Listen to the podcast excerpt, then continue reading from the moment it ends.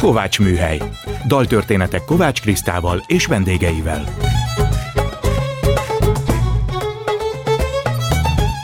Szeretettel köszöntöm a kedves hallgatókat, ez itt a Kovács Műhely, Kovács Kriszta vagyok. Szeretettel köszöntöm mai vendégemet, Horváth János, televíziós újságírót, riportert, volt nagykövetet, a megújult Kovács Műhelyben. Gombhoz a kabátot, daltörténetek másként. Eddig mindig az egyik saját dalom adta a műsor témáját, most úgy folytatjuk, hogy a vendégeimet kérem meg, hogy válasszanak olyan kedvenc zenét, amiből a beszélgetés elindulhat, és most legyenek ők a műsor főszereplői. Hallgassuk meg azt a dalt, amit Horváth János hozott nekünk témaadónak. Zeka Alfonso, Grandola, Villa Morena, előadja a szerző.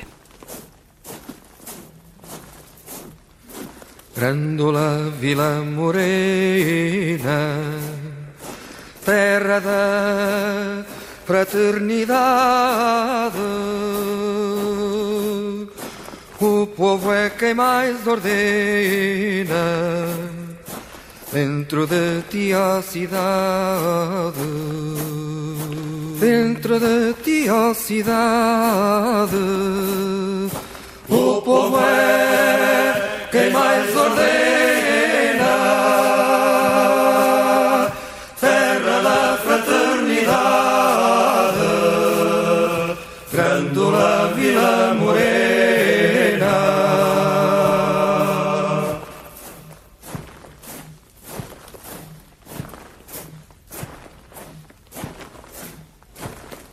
Cada esquina um amigo, em cada rosto igualdade.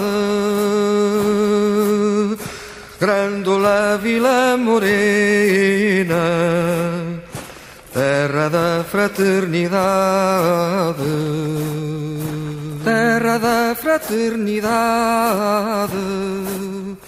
Grandola Vila Morena,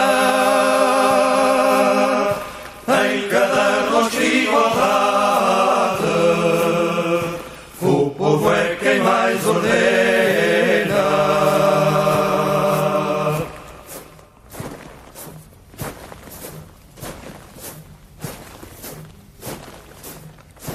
À sombra de uma azinheira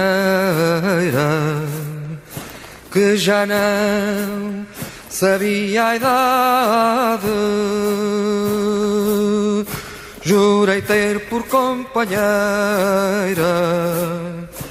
Grandola a tua vontade Grandola a tua vontade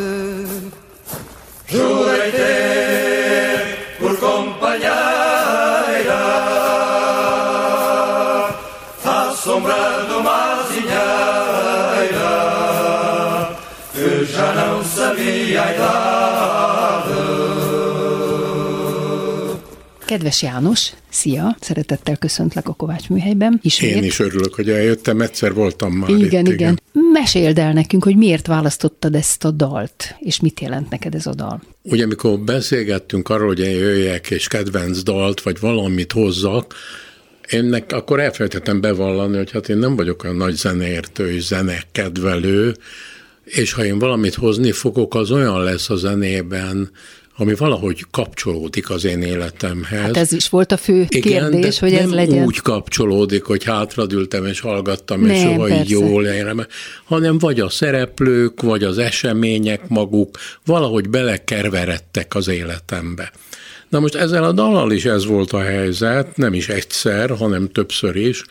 Ez egy 1960-as években komponált dal, és a szerzője az egy olyan figura volt, egy portugál fiatalember, akit én most jobb hiány azt mondom, hogy Cseh Tamáshoz hasonlítanék. Uh-huh, uh-huh. Egy dalnok. Egy dalnok volt, aki gitárral járta a vidéket, a, a, a városokat, és hát nem volt túlzottan rendszerbarát, itt egy fasiszta rezsimről beszéltünk akkor, a Szalazar féle rezsimről, és próbált valamilyen módon kultúrát terjeszteni.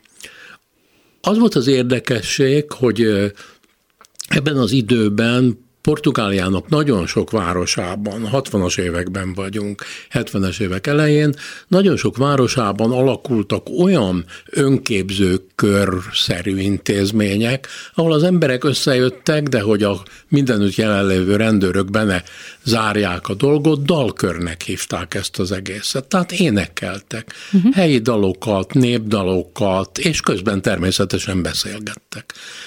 És ő egy ilyenem volt egy Grandola nevű faluban, ez körülbelül olyan 110 kilométerre van Lisszabontól délre, semmi különös nincs benne, a Tézsó folyó túlpartján van, tehát Alentejóban, és mikor ment hazafelé a kocsival, akkor annyira annyira magával ragadt ez a tény, hogy ezek az emberek énekelgetnek, meg, meg, meg egyáltalán, hogy körülbelül mire hazaért, meg, meg is komponálta a dalát a 60-as években, a szöveget is ő írta, ugye ennek a szövege magyarul legalábbis ennek, amit ez az elejének a szövegét, hogy Grandola Villa Morena, Terra de Fraternidade, tehát hogy a, a, a sötét Grandola, amely a testvériség földje, és ahol a nép parancsol, ez állandóan a visszatérő motivum, hogy és itt a nép az, amelyik parancsol. Annak idején működött cenzúra Portugáliában, voltak dalai, amit betiltottak, ezt nem tiltották be, csak a rádiókat fölhívták egyenként, és aztán ezt ne játszák. Úgyhogy ez nem is nagyon szerepelt, néha a koncertjein igen. Na most ezen közben Portugália elindult egy úton, egy hatalmas gyarmatbirodalom szép lassan fogyatkozott, majd a 60-as évekre ez már tarthatatlanná vált, ez a gyarmatbirodalom, óriás hadsereget kellett fenntartani, és a katonák között indult meg egy szervezkedés a rezsim megbuktatására. Egyébként Bissau Gineában és részben Angolában, de a fő dolog az maga Lisszabon volt, mert hát mégiscsak az volt a főváros, és itt a fiatal századosok, így hívták őket, vették a kezükbe a dolog szervezését, és elhatározták, hogy április 25-én megindul a forradalom. Ez mikor volt pontosan? 74-ben, 74. 1974-ben. Igen. Addig tartott a Szalazár rendszer, ugye? Hát gyakorlatilag a Szalazár már korábban meghalt, volt Aha. egy utódja, aki még úgy a... Szalazár úgy halt meg egyébként, ilyen szép diktátori halál, hogy egy hintaszéknek itt egy normál széket, és hátra dőlt vele, és volt egy mondás, hogy a pasas leesett a székről, és onnan kezdve nem tért magához. De tehát ez 74-ben volt, és a fiatal kapitányok a, elhatározták, a, hogy akkor ők megindítják a csapatokat, és kellett valami közös jelzés, hogy minden rendben van.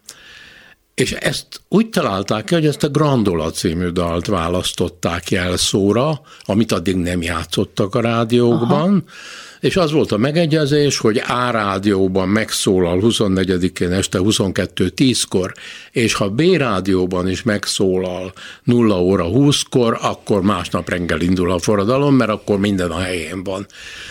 Meg volt beszélve a rádiós műsorvezetőkkel, mert egyébként ez a dal nem szerepelt a műsoron. A katonák hallották mind a két dalt, és másnap reggel megindult a forradalom. Összegyűltek a Rosszió téren, különböző irányból jöttek a csapattestek, az egyik késet, és szégyenkezve bevallotta, hogy azért meg képzeljetek, én mindenütt piros lámpát kaptam, és meg... egy bűbájos dolog volt ez az egész történet, és egy vértelen forradalom volt, az volt a szép benne, abszolút vértelen, és azt hiszem a század egyetlen olyan katonai megmozdulása, ami a demokrácia irányába vitte a dolgot, nem pedig visszafelé. Főleg, hogy a katonák szervezték, igen, ugye? Tehát igen, hát ezt végig a katonák csináltak, és akkor elment, még elmentek a rádióhoz, ahol be akarták mondani a dolgokat reggel nyolckor, portás azt mondta, hogy még nincs itt senki, hát fél kilenckor kezdődik a munkaidő. És akkor fél kilenckor bemondták, és az volt az érdekes, hogy a Rossziú téren, ahol gyülekeztek, akkor a reggel már hat óra, akkor egy virágáros lány egy óriási köteg rózsával, illetve szegfűvel a kezében ment a boltba.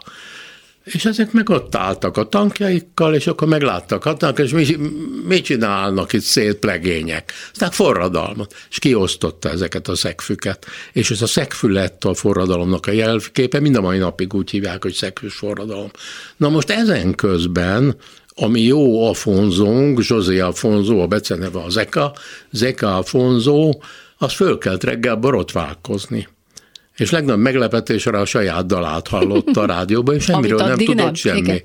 És holott nem kéne, holott ez be van. Mi van itt? Kinézett az utcára, tankok mentek, és akkor esett le neki a tantusz, hogy az ő dala Lehetett. Talán, még akkor nem tudta pontosan, lehetett a jelzés. És amikor győztek, akkor viszont állandóan ezt a dalt játszották? Igen, és azok egész nap ez nem ment. Aha. Egyébként csak zárójelben mondom, mert ez nem ezért van hozzám közel, mert aztán én később csináltam egy interjút ezzel a Zsozia Fonzóval. Na mesélj!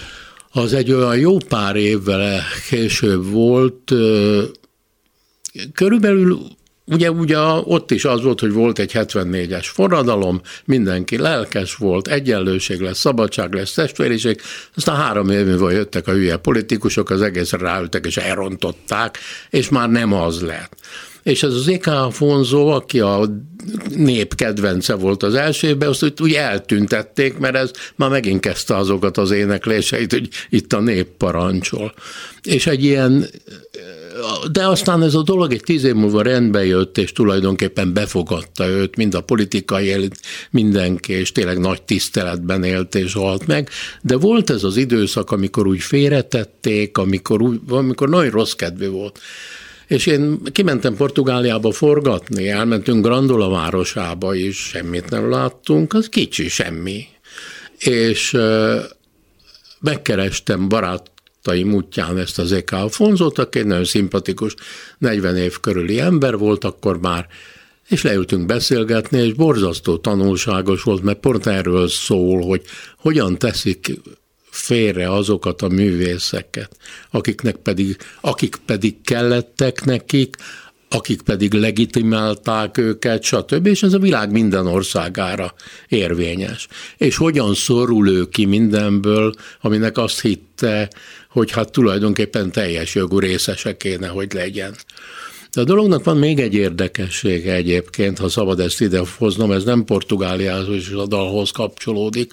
Mikor nekem ez az ember ott abban egy parkba készült az interjú, arra emlékszem, mesélte a, ezt a történetet, nekem hirtelen valamiért a francia himnusz kattant be, mert ugye annak a szerzője, az meg egy totál amatőr volt, a Rouget de Lille, akinek fogalma a Marseilleznek a A Marseilleznek. Igen. Nota benne a francia himnusznak sincs köze Marseillehez, anélkül, hogy már amellett, hogy de az írónak sem volt köze ahhoz, hogy ő himnusz csinált, és nem volt köze az egészhez. Ez egy nagyon kevéssé tehetséges hadmérnök volt, aki Strasbourgban lakott, elnézést azért a kitérőért, Strasbourgban lakott, és mikor 1792-ben hadat üzentek Ausztriának, meg Németországnak a franciákok, Strasbourg ugye a határváros, vagy a határhoz közel, ott mindenki izzott, most, háború, mi nyerünk, stb. És ez az ember egy ilyen amatőr danszerző volt. Mondom, ez egy mérnök volt, aki ilyen kis bástyákat tervezett. És azt mondta neki, hogy polgármester, olyan jó pofa dalokat tudsz, hát írjál valamit. És akkor az éjszaka őt megszállta az, amiről minden művész álmodozik, hogy majd megszállja őt egyszer, a csoda, az ihlet. És egy óra alatt kiszaladt belőle ennek a dalnak, a Marseilleznek mind a szövege, Mind, mind a zenéje? Mind a zenéje, Aha. mind a kettőt ő írta. Majd másnap elment a polgármester ünnepségére, és elénekelt, és ezt megkedélyesen megtapsolták, és szavasz tavasz, mehetsz a dolgodra. De az volt az érdekes, hogy ez a dal azért egy pár embernek tetszegetett és ezer kilométerre onnan, Marseille-ben, mikor az 500 önkéntes összejött, hogy mennek a frontra, valaki betanította nekik. És akkor már ennek a dalnak viszont valami eszelős ereje volt. És ezek masíroztak fölfelé, ugye, Marseille-ból Strasbourgba, és az úton végig énekelték. És a nép hozzájuk csatlakozott, és a drognak az az érdekessége, hogy Rouget de Lille pedig Strasbourgba állt az utcán, és jött egy ilyen masírozó csapat ő dalával, és nem értette az egészet.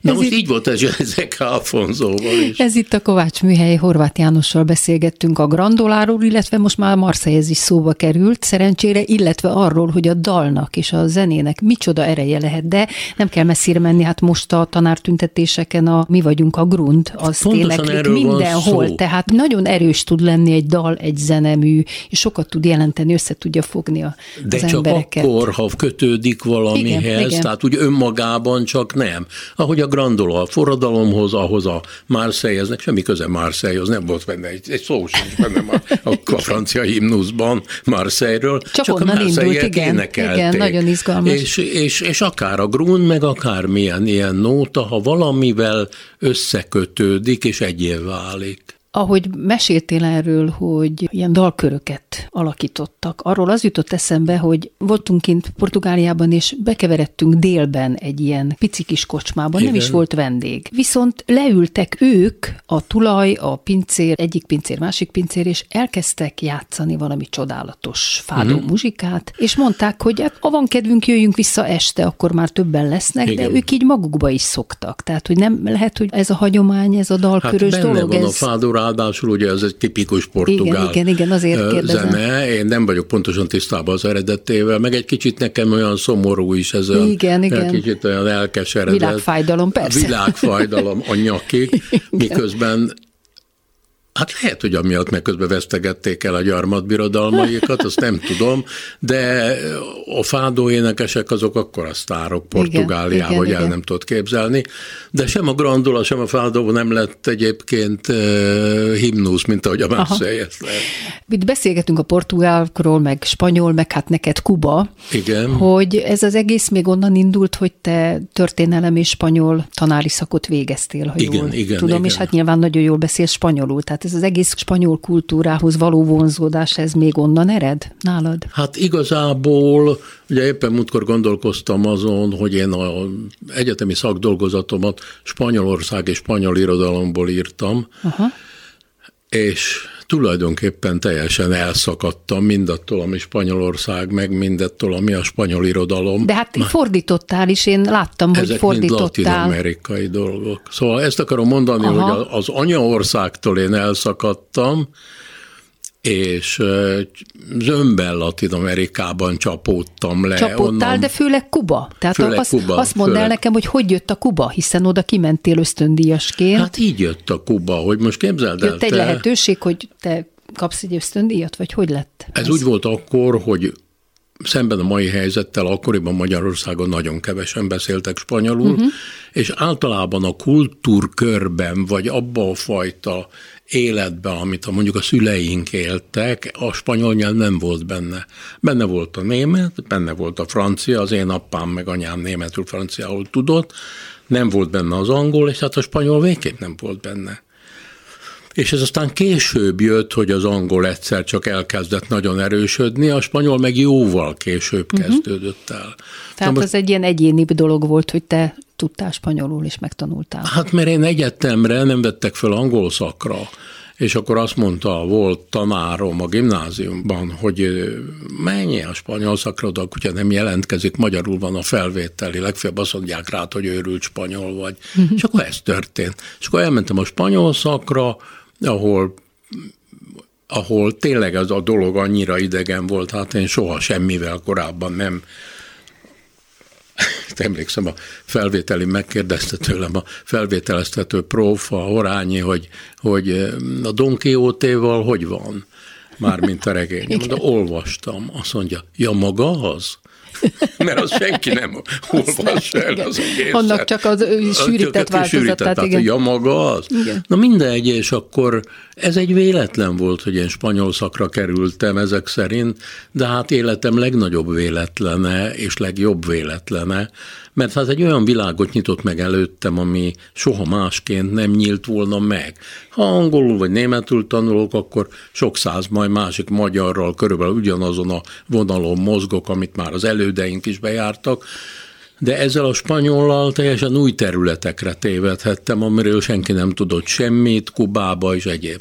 Na most Na akkor két... volt, nem, hogy Kuba még annyira olcsó volt, hát emlékszem én nem, gyerekkoromban. Én nem pénzért mentem Kubában, nekem ösztöndíjam Tudom, volt. azt tudom, csak Igen. hogy nyilván mivel az egy szocialista ország volt, ezért voltak kapcsolatok, tehát hogy lehetett ne. oda menni, tehát nem az volt, hogy most te mész. Hát olyannyira menni. lehetett oda menni, hogy máshova nem lehetett menni, mert Spanyolországgal nem voltak hát még igen. diplomáciai igen, kapcsolatok igen. akkor. Tehát tulajdonképpen tulajdonképpen evidens volt, hogy akkor oda lehet menni. Hát és akkor volt egy egyezmény a Magyar meg a Kubai Egyetem között, és akkor jöhettek ide a kubai diákok, és mentem minden évben hárman, négyen kimentünk, Aha. tudod. Milyen élmény volt ez neked akkor, ezt a hát Kubát hát megismerni? Két szempontból volt fantasztikus Igen? élmény. Én előtte egyszer jártam egy egyhetes vagy kéthetes ibuzúton Moszkva, Leningrád, Helsinki-ben, amit a riporterkestetik megnyerése után ugye díjként kaptam, és utána rögtön ez volt a második utazásom. Na most soha a tengeren túl, stb. stb. És ez a világ, ez annyira nem egyezett meg azzal, amiről akár a szüleimmel beszéltem, akár olvastam, stb., hogy az ember habzsolta azt a világot, a színeket, mások voltak a színek, tudod jól, hogy a trópus, más, más, a kék az. És mindegy, hogy milyen szegények, akkor is boldogok, nem? Valahogy Igen, úgy nagyon ezt, ez ezt a... én azért inkább egy közhelynek tartom. Lehet, lehet. Igen, de én ezt hallottam. már elnézést kérek. Abszolút igazad van, persze. De akkor, mikor én kimentem, még nem is voltak szegények, mert ugye az ösztöndíj az 75-76-ban volt, és akkor még tartott az előző normál életből egy csomó működő dolog, bárok, színházak, egyebek. 78 Aha. után jött igazán a nagy romlás, amikor azt, azt mondhatom, hogy beállt a szegénység. De Kubáról azt nagyon kevesen tudják, hogy, hogy ez egy ez egy nagyon gazdag ország volt a második világháború előtt, közben, végén magasabb volt az egyfőre nemzet, jutó nemzeti jövedelem, mint mondjuk Olaszországban a második világháború végén, ez egyfajta kísérleti terepe volt az Egyesült Államoknak, rengeteg amerikai vállalat, cég birtok működött, rengeteg gazdag kubai volt, ugye a cukorból jött elsősorban a pénz, de aztán már más dolgokból Szivarból is. Szivarból is például, igen, nem? Igen, uh-huh. igen, igen, igen, de mondjuk az nagyságrendileg igen. nem volt összehasonlítható, és olyan, mondom, olyan vagyonnak halmozódtak föl, amik Európában is szinte ismeretlenek voltak. És ebb, ennek az eredménye egy csomó gyönyörű épület, amelyek még mindig megvoltak, akkor most már kevésbé vannak, mert omladoznak, és hát ez egy fantasztikus élmény volt nekem, mert egyrészt a nyelvet meg lehetett tanulni, be lehetett fejezni ezt a szerencsétlen szakdolgozatot, aminek semmi köze nem volt Kubához, hanem a spanyol irodalom 1942-62 közötti időszakával foglalkozott, mármint a Spanyolország és spanyol, és barátokra, ismerősökre lehetett szert tenni. Azt írtad az egyik könyvedben, a Kubai Report című 74-ben megjelent Igen. könyvedben, illetve később a Kubai Retro címűt írtad, tehát nagyon foglalkoztál vele. Nincs másik ország, amelyet ennyire ismernék, és nincs másik ország, amelyet ennyire szeretnék. Ez így van. Ez így van. Szóval a kubaiakat nem lehet nem szeretni, ott kezdődik a történet. Igen. Ezek nagyon nyílt, nagyon Szerethető kedves emberek. emberek, és ha nincs másik ország, amit ennyire ismernék, az talán most már... Most már. Kicsi, nem nagyon, mert én minden nap olvasok kubai újságot, és amerikai újságot Kubáról, szóval próbálok napra kész maradni, de ma már fölnőtt egy új nemzedék egyetemeken máshol, akik a kubai élet egy-egy szeletét már jobban tudják, mint én. Még egészben talán holisztikusan én látom, jól lát a dolgokat, de azért most már sokan vannak. De még mindig őket ismerem a legjobban, igen. Mondjuk el a hallgatóknak, aki nem tudja, hogy később is visszatértél Kubába, de akkor már nagykövetként. 2007-től 2010-ig voltál kubai nagykövet, gondolom, az egy egész más perspektíva maga, ahogy ránézel egy országra, de erre inkább térjünk majd vissza a másik dal után, amit választottál és hoztál nekünk. Joseito Fernández Guantanamera Kuba című dalát hallgassuk most meg.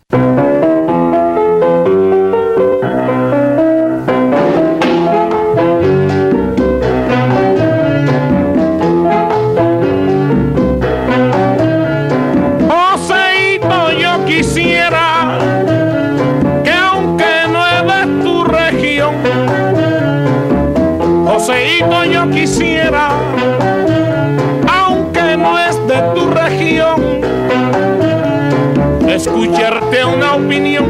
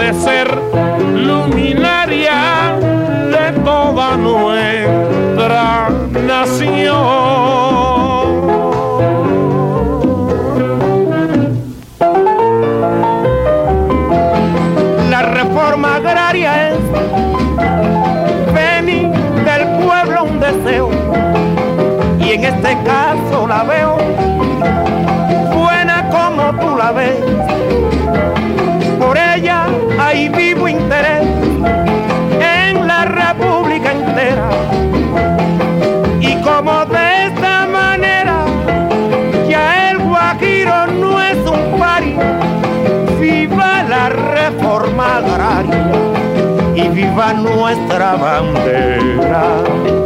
Chapaya Benahumma, mi divina Guajira, Guajira Guantanamera, Guantanamera, Guajira Guantanamera. Ez a dal mit jelent? Most ugye, mint a Grandolával kapcsolatban, tehát a portugál elmondtam, ehhez nekem személyes élményeim fűződnek.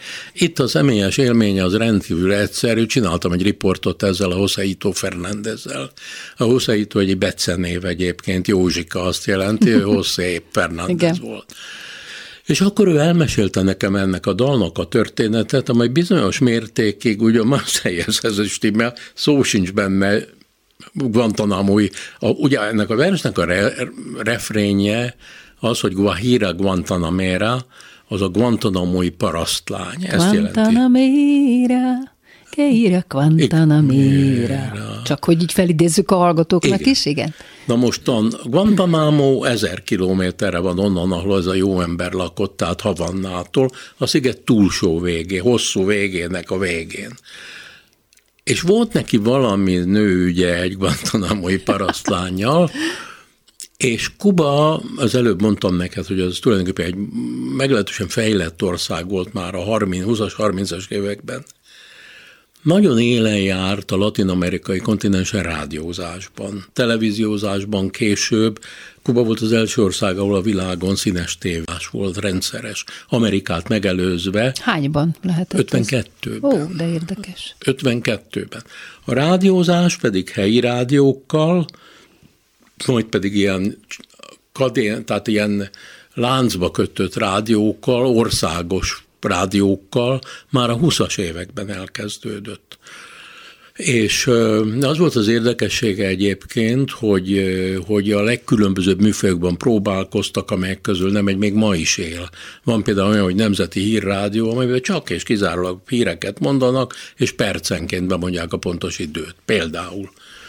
Na most ez a Joseito Fernández nevű muzsikus ember, ez ott kódorgott a rádiók közül körül, és volt a legnagyobb a CMQ, CMQ rádió, ugyanaz volt a divat a rövidítésekben, mint az amerikai kontinensen, a betűhívó jelei uh-huh. voltak a mhm. rádiónak. Ő azt mondta, hogy hát ő hallgatja ezt a vörös krónikát, vörös krónika az azt jelentette, hogy kék fény, tehát ezek a bűnügyi hírek, uh-huh. és ő ezt el, elő tudná adni énekelve. Azt mondták, jó, szabad a világ, 29-ben, 1929-ben vagyunk. Uh-huh. És, és akkor a Pali odaállt a mikrofon elé, és elkezd, szerzett egy dalt, ez ami, ez maga, amit úgy ismerünk, hogy Guantanamera. És blattolta rá a szövegeket, és, és mondta, hogy és akkor a Kovácsnak a fejét levágták a kalapáccsal, és kihúzták a hasából, és stb. stb. Befejezte, és kellett egy refrén és ezt találta ki refrénnek a szerelmes Guantanamérát. Érted? Tehát ment a nóta a legbzűrösebb bűnögyekről, és azt mondta, és ezzel minnyáján meghaltak. Guantanamera. És hogy lett ebből a egyenes derékkal jöttem meg, mondom, ilyen partizándal, vagy nagyon balos dal, ebből hogy lett? De ennek is megvan a története, igen? azért Mesélj, hoztam igen. ezt a dalt. És aztán egyébként érdekes, hogy a Pasosnak ez annyira bejött a 30-as, 40 években, hogy már komolyabb hírműsorokban is szerepelt vele, és nótázta a híreket.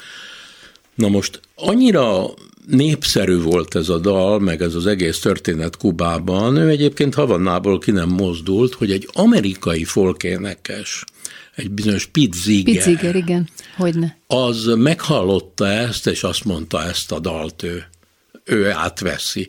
És mikor olvasta a szöveget, és akkor átvágták a torkát, és dőlt a vér, akkor megrémült. És akkor segítségére sietett egy kubai irodalmára, és Kubának van a nemzeti költője, a José Marti, aki olyan, mint a Kossuth és a Petőfi Igen. egy személyben, Igen. és szabadságharcos volt, és szobra van a Central Parkban, szóval minden jó, amit el tudsz róla mondani. Drámákat is írt, rengeteg verset írt, és két verses kötetet adott ki. Az egyik verses kötetnek az a címe, hogy egyszerű versek, versos sencillos.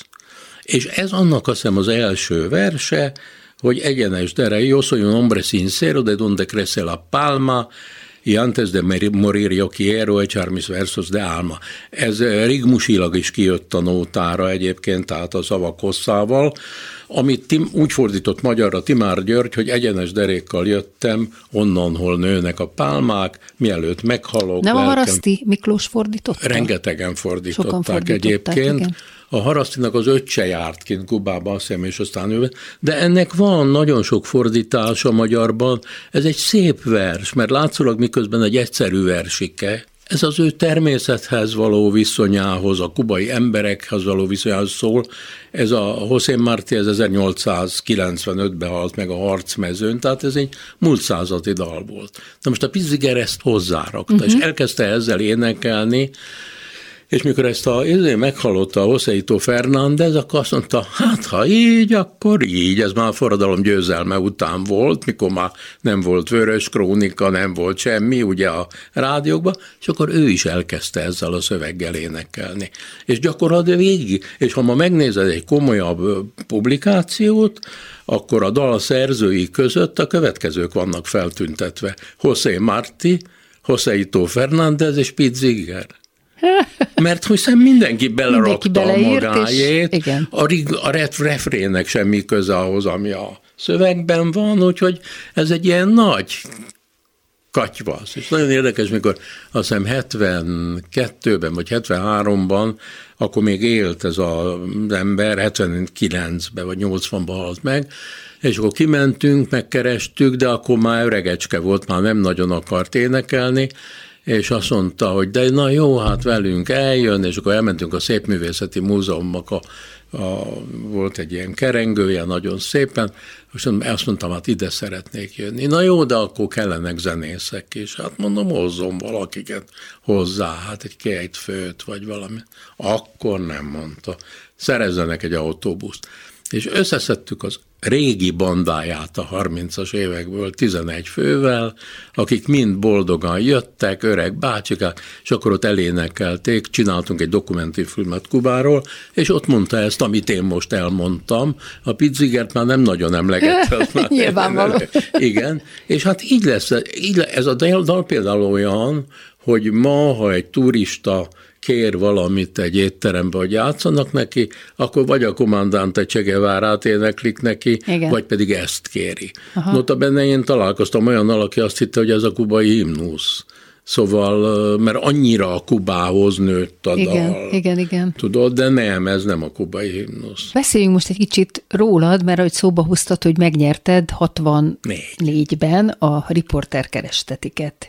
És tulajdonképpen te riporter, illetve hogy magadat hívod, ha jól olvastam, hogy televíziós újságíró, ugye, mert ebben minden benne van, amit csináltál. Riporterkedtél, szerkesztettél, műsort vezettél, és fel nem lehet sorolni azt a rengeteg mindent, ami mögötted van egy fantasztikus televíziós Mázlin pálya. volt ezzel a spanyollal. Mázlid volt a spanyollal. Igen, meg az élettel. Meg az élettel is. Az érdekel, hiszen tanítottál is, és külföldön is tanítottál, tehát Igen. New Yorkban is tanítottál, itthon alapítottál iskolát, elindítottál egy tévécsatornát, ugye a TV2-t, amikor Igen. már két fele lehet. Ez a rendszerváltáskori Igen, rendszerváltáskori, Igen. tehát nem a mostani, persze. És olvastam rólad ezt a sok mindent, hogy micsoda televíziós pályád van, és mi mindent tudsz te erről a szakmáról, hogy televízió elnök nem akartál lenni sosem, hiszen minden adottságod megvan hozzá, és tudásod. Ugye kétféle televízió létezett, az egyik, amikor csak a magyar közszolgálati televízió volt, és aztán, mikor eljött a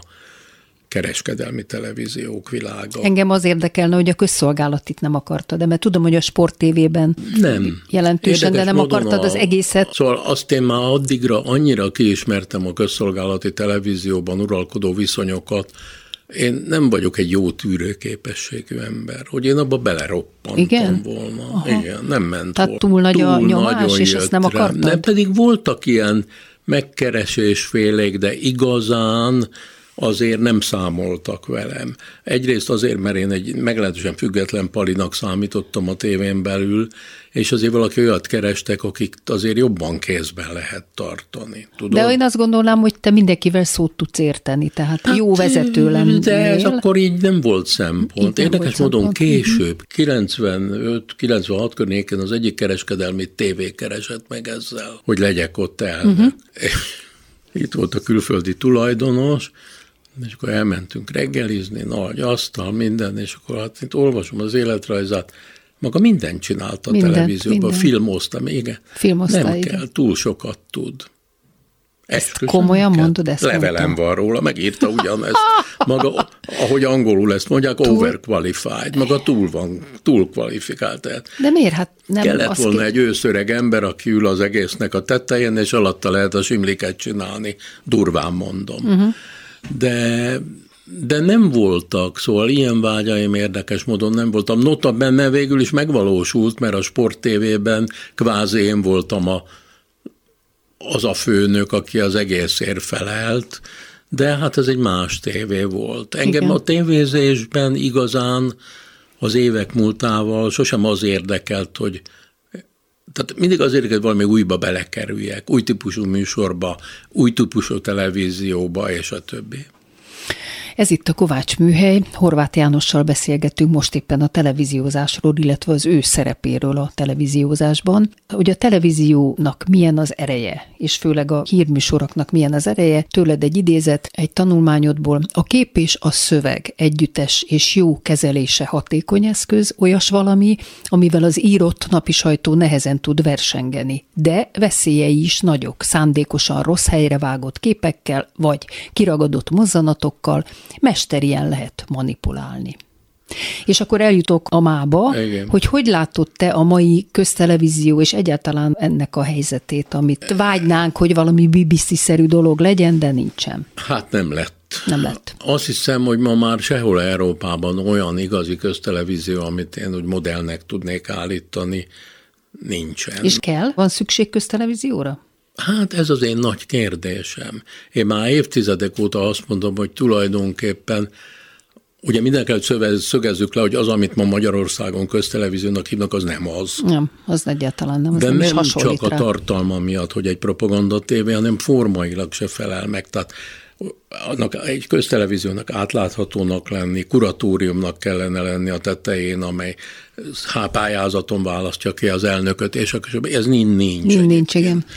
De vajon kell egy olyan világban, ahol már ennyi felül özönlik a tartalom uh-huh. az mhm. emberekre, hogy legyen egy ilyen központi Na erre voltam megmond. kíváncsi, hogy erre te mit mondasz, aki tényleg a televíziózás atya vagy, hogy kell-e? Van Én már szükség? ott tartok, hogy nem kell. Én sokkal inkább ott tartok, hogyha egy társadalom pénzt akar szánni jó tartalmak gyártására, azt ma már megteheti, hogy a tartalomgyártást preferálja műsorokkal, pénzzel, egyébbel, és azt akár streamingen ma már borzasztó egyszerű, akár, akár kábelen, de eljuttatja azokhoz, akik az állampolgárok. Szándékosan nem a nézőket mondom. Mert ma már ez megoldható. Szóval ma már az teljesíthetetlen, hogy egy 24 órás televízió műsorba bete bele zsúfolj mindent, amit fontosnak tartasz. Mert sok ezer más dolog is van, ami fontos, de abban nem fér bele. Tehát még egyszer mondom, én nem az intézményt pénzelném, hanem a tartalmakat Igen, pénzelném. magyarul az is lehetne, hogy lenne valamiféle pályázati rendszer, hogy a tartalmakra pályáznának, mert hát- bizonyos kulturális események nem tudnak versenyezni. Ezért kell egy olyan zsűri, amely, Igen. nézd, ez, erre nekem van egy nagyon régi példám, ha belefér még a műsorba. Bele még bele, persze, úgyis erről kérdeztelek, Igen. mert minden nem fog beleférni, de ez érdekel. Ez, eh, erre nekem van egy nagyon régi példám.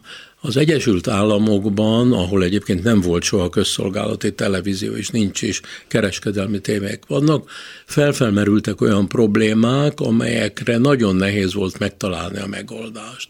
Az egyik ilyen 60-as években jelentkezett, mikor egy tényleg az Amerika kinyitották gyakorlatilag a határt, hogy jöjjenek a mexikói munkások, uh-huh. dolgozzanak. És Amerika nagyon sok orsz városában, ugye egy utcában élt egymás mellett mexikói, később más latinamerikai, amerikai, stb. Akik nem értették egymás nyelvét, nem volt közös kultúrájuk, és a többi, és a többi. Na most az amerikai kereskedelmi televíziók ezzel a problémával nem értek rá foglalkozni, ott pénzt kellett csinálni. Ráadásul a gyerekműsoraikat, amiket csinálták, azt, mint hogy nem tudták reklámmal körülrakni, és a gyerekműsor az egyik legdrágább műsortípus a világon a híradó után, ott még fogták magukat, azt ilyen rajzfilmeket, jöttek a japán manga filmek, mindent beraktak. És akkor összeállt egy csapat, főleg tanárokból, pszichológusokból, akik gyerekekkel foglalkoztak, és azt mondták, hogy fordítsuk meg a dolgot. Kezdjünk el mi gyártani úgy magunknak gyerekműsorokat. Megalakult egy úgynevezett Children Television Workshop, tehát egy ilyen műsorokat gyártó üzem, ahová a nagy reklámozók már szívesen adták a pénzt, mert minőség volt, tehát a General Electric, a General Motors és a többi, és elkezdtek gyerekműsorokat gyártani, amelyek között az első volt a Szézám utca. Uh-huh. Na most a Szézám Street az bevallottan arra készült, hogy azok az emberek, akik, tehát hogy a másság elfogadtatására. Talán emlékszel, hogy Strutz lakik az a városban, uh-huh. mexikó gyerekek, fehér gyerekek, fekete gyerekek, történelem a mexikóiaknak, hogy mi van Amerikában, történelem az amerikai gyereknek, hogy mi van Mexikóban, és a többi. Tehát gyakorlatilag egy parádés műsort hoztak össze, amely mind a mai napig megy, és ennek a mintájára néhány országban, Dániában, Ausztráliában megcsinálták ugyanezt, úgyhogy és akkor pályázni kellett jó minőségben, és akkor ezeket a műsorokat a Children Television Workshop egyszerűen fölajánlotta a televízióknak ingyen, nem kell ártani, adjátok le. És elérte ugyanazt, elérte azt a célt, amit akart akarsz. A magyar televíziónak a gyerekműsorai parádésak voltak a 70-es, 80-as években. Ma meg nem látszott sem mást, mint ezeket a világszerte mindent látható rajzfilmeket. Szóval, és, és erre volt már példa, hogy korrekt zsűrizéssel, jó tartalommal, sokakat be lehet vonni, és sokak számára érdekes műsorokat lehet csinálni. Na jó, hát ezt most nem tudjuk megoldani a magyar televíziózás ezt jövőjét egyáltalán, de mégis egy kérdés, hiszen te, aki megnyerted ezt a riporterkerestetiket, és csodálatos filmeket, riportokat, műsorokat csináltál, hogyan tudnád nekem összefoglalni, hogy milyen egy jó televíziós riporter. Mert valami olyasmit is olvastam ebbe a tanulmányodba, hogy aki az átlag. Amikor én ezt a könyvet írtam, Igen. akkor még igaz Igen. volt. Valóban ezt írtam, hogy a jó televíziós riport, aki úgy átlag, hogy fölülről megy le átlagba, de nem nagyon magasról, hogy lássák rajta, hogy mesterként. Kvázi, hogy azonosulnak vele? Úgy Tehát, érted az átlagot? Vele. Hogy ne legyen Igen. nagyon kirívó ebben ne vagy legyen abban, nagyon kirívó, de legyen érdeklődő. De legyen érdeklődő, ne azt, használjon olyan kifejezéseket, témát, amiket nem, fognak, nem fog érdekelni nem fogja érteni a nézők nagy része, ne legyen bunkó, stb. Tehát erre van, arra van azt hiszem a könyvben ez úgy van megfogalmazva, hogy idealizált átlag, vagy egy idealizált átlagos figura aki nem öltözi túl magát bohócnak, és a többi, és a többi, és a többi. Viszont azzal, amit mond, azzal, amit kérdez, és azzal, amit ebből, amire rávezeti az embereket, avval át, messze átlagon felül teljesít. Valahogy így volt ma már a divat az, hogy ki tud hülyében kinézni, és a többi. Ez se baj, ez egy más világ. De ma már ilyenekből nagyon keveseknek jut olyan lehetőség, hogy ilyen műsorokban részt vegyenek, és ilyeneket csináljanak. És amikor te a riporter kerestetiket megnyerted, akkor ezeket teljesen ösztönösen tudtad, vagy valahogyan meg tudtad ezt tanulni, hiszen te ezeket Ennek mind van, hoztad? Ezeket én nem tudtam, nem hát tudtad ezeket aztán igen. később az ember ilyenekre akkor jön rá, amikor tanít, és valahogy megpróbálja a diákjainak elmagyarázni, hogy ez úgy van, hogy hogy, és akkor rájön egy ilyen, hogy próbálj te egy ideal, egy átlag. Nekem volt egy az egyik televízióban, nem akarok neveket mondani, volt egy tanítványom, akinek volt egy olyan műsora, hogy tizenévesekkel kellett beszélgetnie a kamerán keresztül, de ő már 30 körül volt. És azok mindenféle kérdéseket írtak, hogy a pattanás az orromon, és mit csináljak vele, és a többi, és nem ment, nem ment, nem ment és kerestem, hogy mi lenne az igazi segítség a számára, és azt mondtam, hogy van neked hugod? Azt mondja, van. Mondom, és hány éves? Azt mondja, 16. Beszélj hozzá. Mondd, minden levelet ő ír és csak neki válaszolj. És abban a pillanatban, hogy helyére jött a dolog. Kedves János, be kell fejezzük, akármeddig hallgatnálak, de nagyon köszönöm, hogy a Kovács műhely vendége voltál. Szia! Köszönöm szépen, hogy itt lehettem. És köszönöm hallgatóink figyelmét Pályi Márk és Rózsahegyi Gábor munkatársaim nevében is. Az adás ismétlése ma este tízkor hallható, majd utána az archívumban is bármikor elérhető, és podcastként is hallgatható. Hallgassanak minket vasárnaponként ötkor, vagy este tízkor, továbbra is az interneten. Jövő vasárnap egy újabb daltörténettel jelentkezik a megújult Kovács műhely Gombhoz a kabátot. A Kovács műhely vendége Rutka Andrea, textilművész és színházi látványtervező lesz, aki majd elmeséli nekünk, hogy miért ezt a dalt választotta a beszélgetésünk kiindulásához. Következik Illés Lajos és Bródi János slágere, az Ó kisleány. Előadja az Illés együttes. Viszont hallásra! nem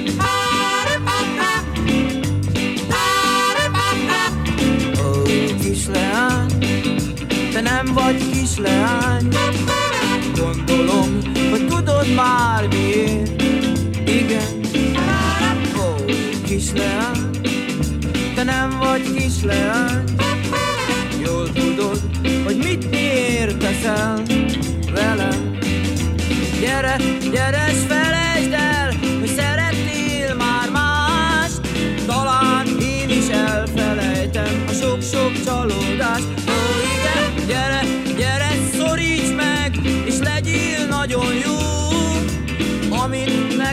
te tudsz adni, ki nem mondható Ó, kisleány, drága kisleány Úgy látom, hogy megértjük egymást, igen. Ó, kisleány, te nem vagy kisleány Jól tudod, hogy mit miért teszel velem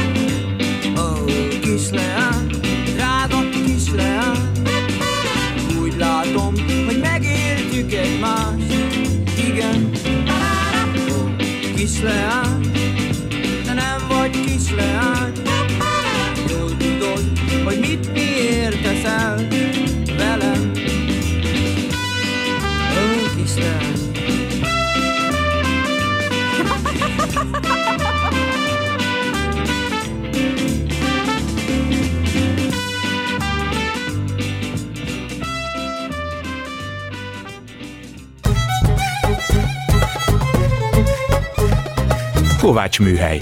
Daltörténetek Kovács Krisztával és vendégeivel.